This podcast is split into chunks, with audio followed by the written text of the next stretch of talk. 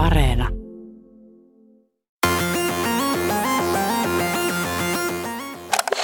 Lentävät lautaset. Mielikuvitustako vai ehkä sittenkin totista totta?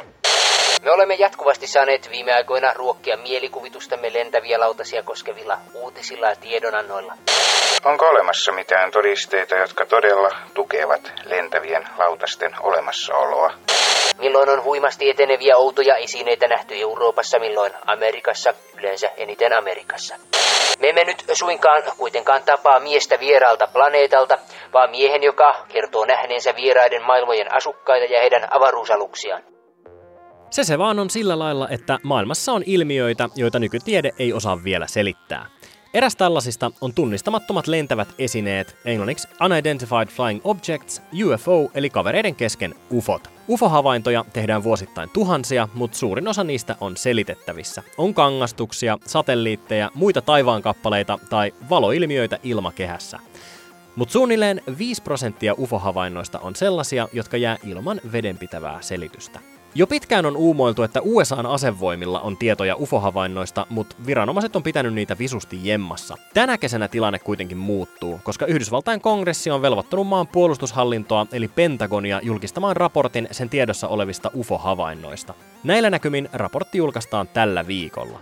Sen sisällöstä on spekuloitu jo hyvä tovi, mutta ennakkotietojen mukaan Pentagon ei voi täysin vahvistaa havaittujen ufojen olevan maan ulkopuolelta, mutta Toisaalta raportin mukaan se ei voi sitä täysin kiistääkään. Tänään meidän aiheena on tunnistamattomat lentävät esineet. Mitkä on järkevimmät selitykset UFO-havainnoille, miten niihin tulisi suhtautua ja miksi jotkut ihmiset haluaa niihin uskoa. Mun nimeni on Toivo Haimi.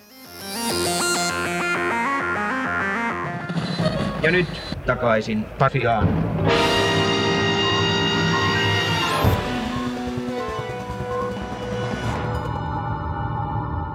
Ihan aluksi on hyvä tietenkin kertoa, että mikä on tämä UFO-raportti, josta on puhetta.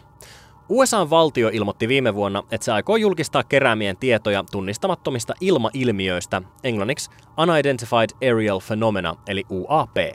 Salaliittoteorioita on ollut liikkeellä jo pitkään, ja moni varmaan tietänkin puheet mystisestä Area 51, johon kuulemma amerikkalaiset viranomaiset on säilynyt ulkoavaruudesta peräisin olevaa tavaraa tutkimuksia varten. Faktojen puutteessa epäilyt on saanut yliotteen. Poliitikot Yhdysvaltain kongressissa sekä tavalliset kansalaiset on jo vuosikausia painostaneet maan puolustushallintoa kertomaan, että mitä Yhdysvallat oikeastaan tietää lentävistä lautasista. Viime vuonna Pentagon itse heitti lisää löylyä kiukaalle, kun se vahvisti, että netissä kiertävä UFO-video oli todella USA-laivaston lentäjien kuvaama. Tämän kyseisen videon oli jo aikaisemmin julkaissut pop yhtye Blink 182 kitaristina tunnetun Tom DeLongen firma To The Stars.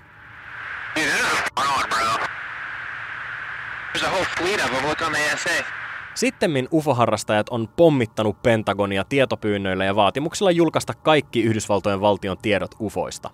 Viime vuoden joulukuussa Yhdysvaltojen kongressi hyväksyi lain, jonka nojalla Pentagonin on julkaistava tietonsa ja arvioitava, onko näistä ilmiöistä uhkaa USAn turvallisuudelle.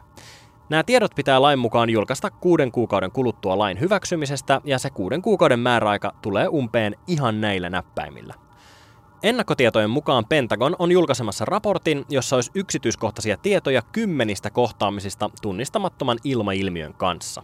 Julkisuuteen on tihkunut myös tietoa siitä, että viranomaisilla ei ole todisteita siitä, että nämä tunnistamattomat lentävät esineet olisi ulkoavaruudesta, mutta toisaalta ei todisteita myöskään siitä, että esineet olisivat maasta.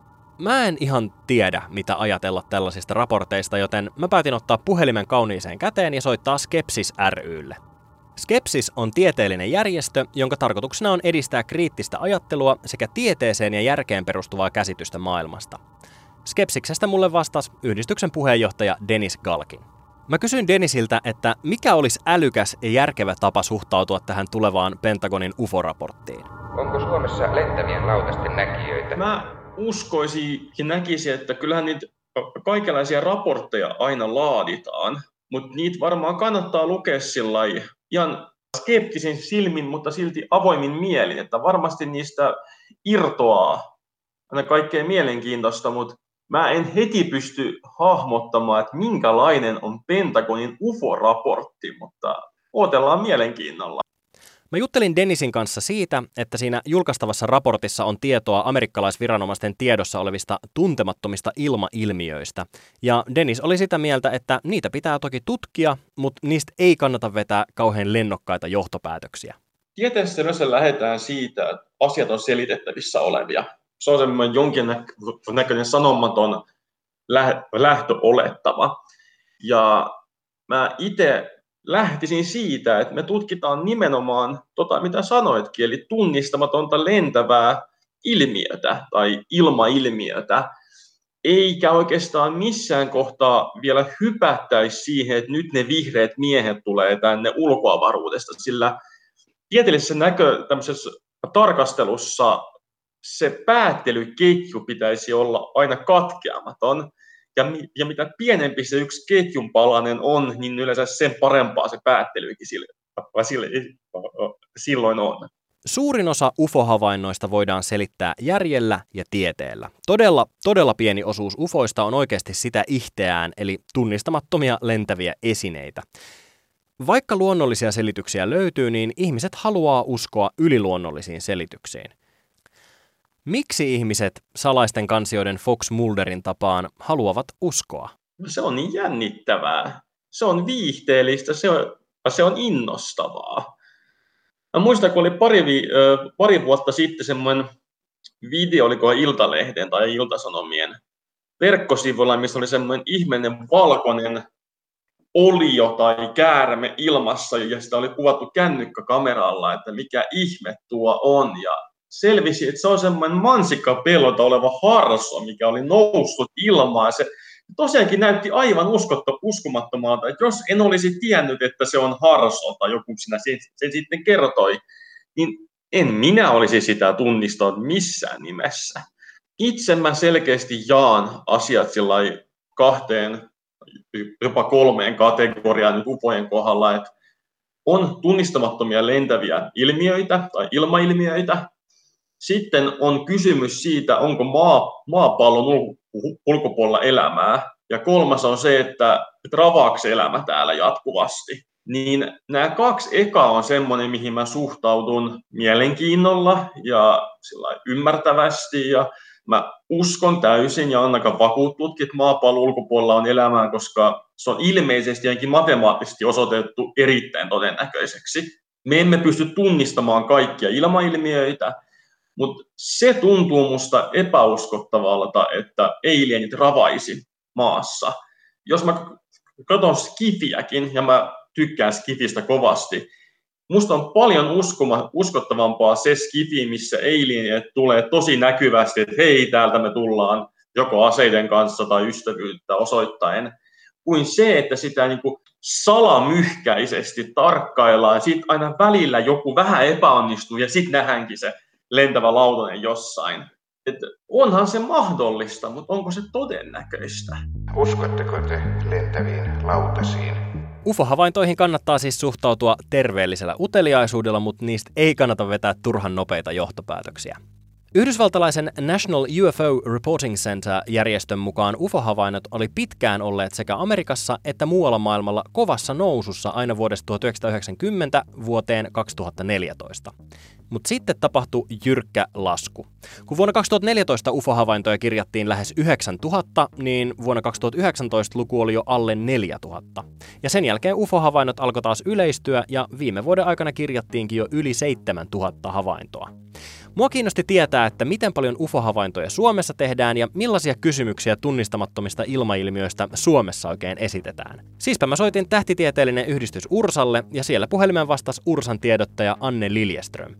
Mä kysyin Annelta, että millaisia yhteydenottoja Ursalle tulee. tällaista avaruusalusta? Mä sanoisin, mä lähtisin lähestymään tätä kysymystä sillä lailla, että Ursaan tulee tosi paljon kysymyksiä siitä, että mitä juuri näin taivaalla. Ja hirveän iso osa näistä kysymyksistä on just sellaisia, että kun vähän kysellään, että no millä paikkakunnalla tämän näit, missä ilmansuunnassa ja mihin kellonaikaan, niin hirveän usein löytyy joku selitys sille. Tosi usein on tyyliin nähty vaikkapa joku kirkas planeetta taivaalla, jota sitten ei ole osattu yhdistää kirkkaaksi planeetaksi, vaan sitä on ajateltu, että ei ole niin tunnistettu. Siis tässä on oikeastaan just se, että kun meillä on niin kuin ihminen, joka ei ole harjaantunut katsomaan taivaalle, ja, ja niin, kuin, niin hän ei sitten ymmärrä mä sanon ymmärrän, niin mä tarkoitan, että hän ei niin kuin yhdistä päässään näitä asioita sillä, että hän tunnistaisi, että mitä hän itse asiassa siellä näkee. Ja, ja tämä on hirveän iso osa niin kuin siitä selittämättömyydestä, mitä, mitä näissä on. Ja me ei varsinaisesti pidetä näistä ikään kuin kirjaa, että moniko tämmöinen havaintokertomus nyt kyettiin ratkomaan ja kuinka iso osa sitten ei. Usein meille tulee myöskin sen tyyppisiä havaintoja, että siinä on jotain niin kuin esim. kännykkäkameralla kuvattua videota, mikä poukkoilee voimakkaasti ja sitten siinä on mustalla taustalla yksi valkoinen kirkas piste ja sitten on täysin mahdotonta sanoa, mitä siinä itse asiassa on, koska se ei asetu siihen ympäristöön mitenkään. Et jos olisi itse siellä paikan päällä, niin sitten se, sen pystyisikin tunnistamaan. Mutta välillä sitten on tällaisia, että ei me niin kuin siinä yhteydenoton puitteissa sitten keksitä, että mitä hän nyt mahdollisesti on nähnyt, mutta ei meillä ainakaan ajatella sillä lailla, että tässä nyt olisi mitään kauhean merkillistä sinänsä, että siinä on vaan se, että henkilö ei ole osannut kuvailla sitä sillä lailla, että me sitten oltaisiin tunnistettu, että mistä siinä oli kyse. Mä kysyn Annelta myös sitä, että mitkä on yleisimpiä selityksiä tällaisille tunnistamattomille ilmiöille, mitä ihmiset taivaalla nyt näkee ja ihmettelee? Tosi usein just sanotaan Venusplaneetta on niin kirkas. Se oli tuossa vuoden 2020 kevät-taivaalla ilta, illalla silleen, että me saatiin jatkuvasti kyselyitä siitä, että mitä ihmeellistä, että onko siellä nyt jotain poikkeavaa meneillään. Ja, ja sitä sitten setvittiin.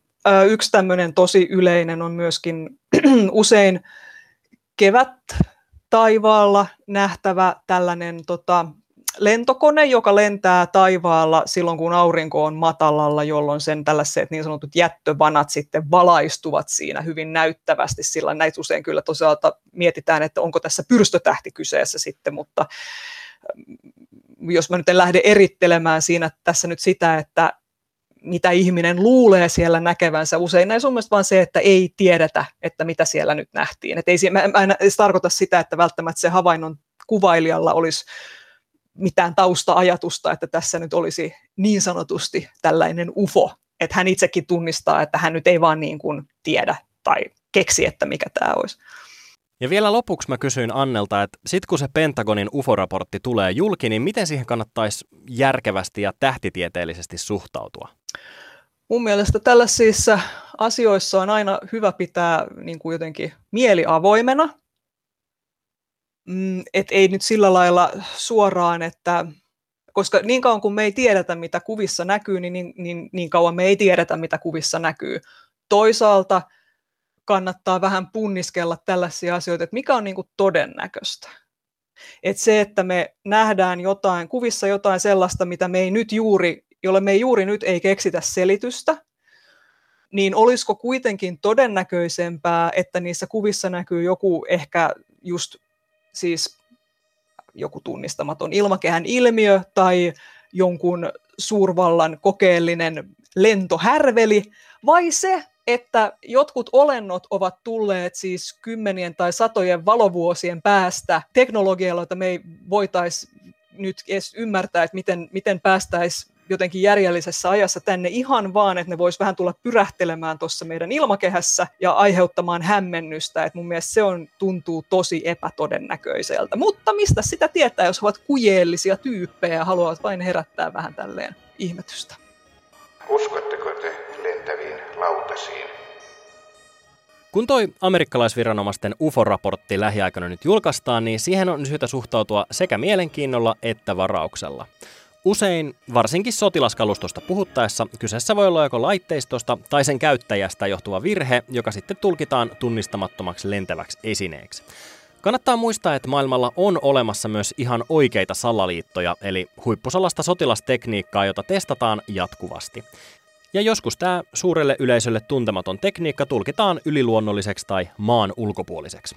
On tärkeää pitää mielessä, että suurimmalle osalle UFO-havainnoista löytyy järkevä ja tieteellinen selitys, mutta se pieni vähemmistö oikeasti selittämättömistä UFO-havainnoista saa ne odottaa sitä, että tiede pystyy ne joku päivä selittämään. Voi jopa olla, että niiden kautta me saadaan uutta ja ihmeellistä tietoa meidän maailmankaikkeudesta. Tai sitten kysymys ufoista jää avoimeksi, ja ne, jotka todella haluavat uskoa, uskovat siihen, mitä haluavat.